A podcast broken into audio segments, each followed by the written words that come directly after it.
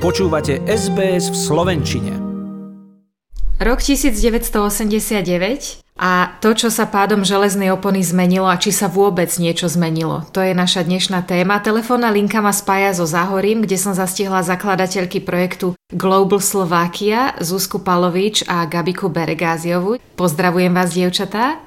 Ďakujeme, my pozdravujeme. Áno, ďakujeme, veľmi sa tešíme sa spojiť s austrálskou komunitou.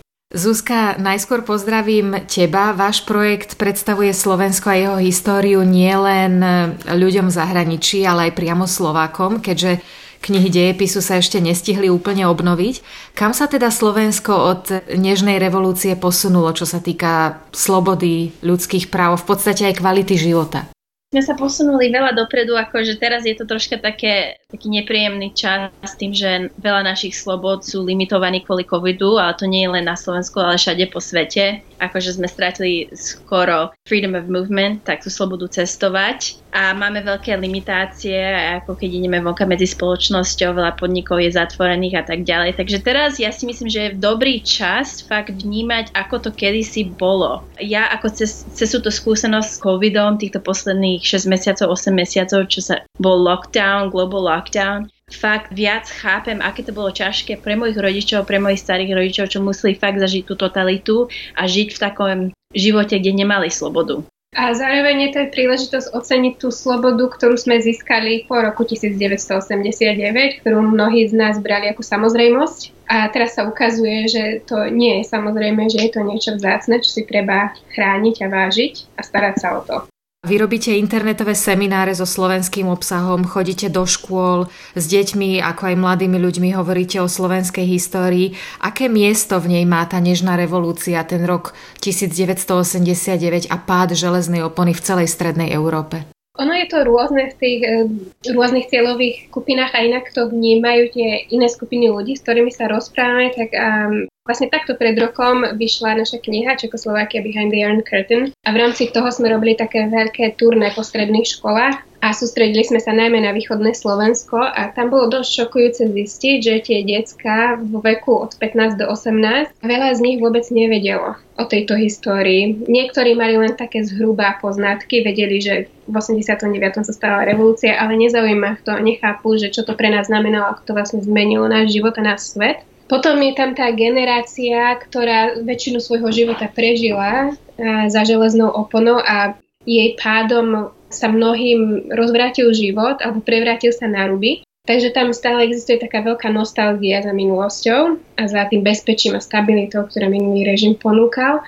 No a potom je tam tá ďalšia skupina a to sú ľudia, ktorí sa možno v tom režime narodili, ale vyrastali, študovali, pracovali už v slobodnej Európe a na slobodnom Slovensku a to je tá práve tá skupina ľudí, ktorí naozaj vidia tú dôležitosť toho, čo sa stalo, oceňujú to, chápu to, oslavujú to výročie, teraz, ktoré vlastne 17. novembra budeme oslavovať. Takže to sú tí, ktorí ťahajú to ďalej a ktorí vlastne zmenili svoj život mohli cestovať, mohli študovať v zahraničí, mohli pracovať v zahraničí. Takže to sú tí, ktorí si nevedia predstaviť, že by to bolo inak. V týchto dňoch sme svedkami e, čistiek v policii, v justícii, ale niektoré z nich sa stále končia veľkým sklamaním. Zločinci sú ešte stále prepušťaní pre nedostatok dôkazov. Myslíte si, že môžeme veriť, že raz bude na Slovensku spravodlivosť a slušnosť?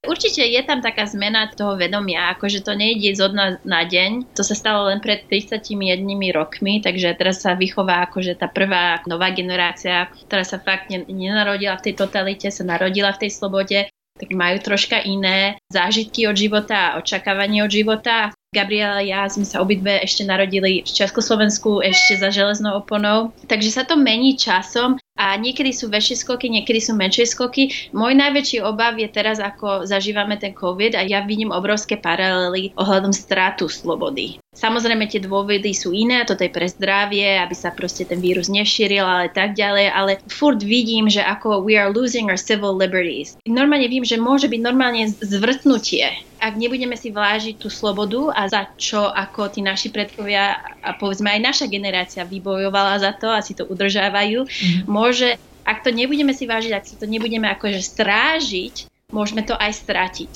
Takže by sme si želeli, aby sa tá slušnosť medzi ľudí naozaj vrátila. Ja to teraz vnímam ohľadom ako slobod akože mať tie slobody cestovať, mať tie slobody ísť vonku bez toho, akože ukazujeme doklady a tak, ako to kedysi bolo pod totalitou.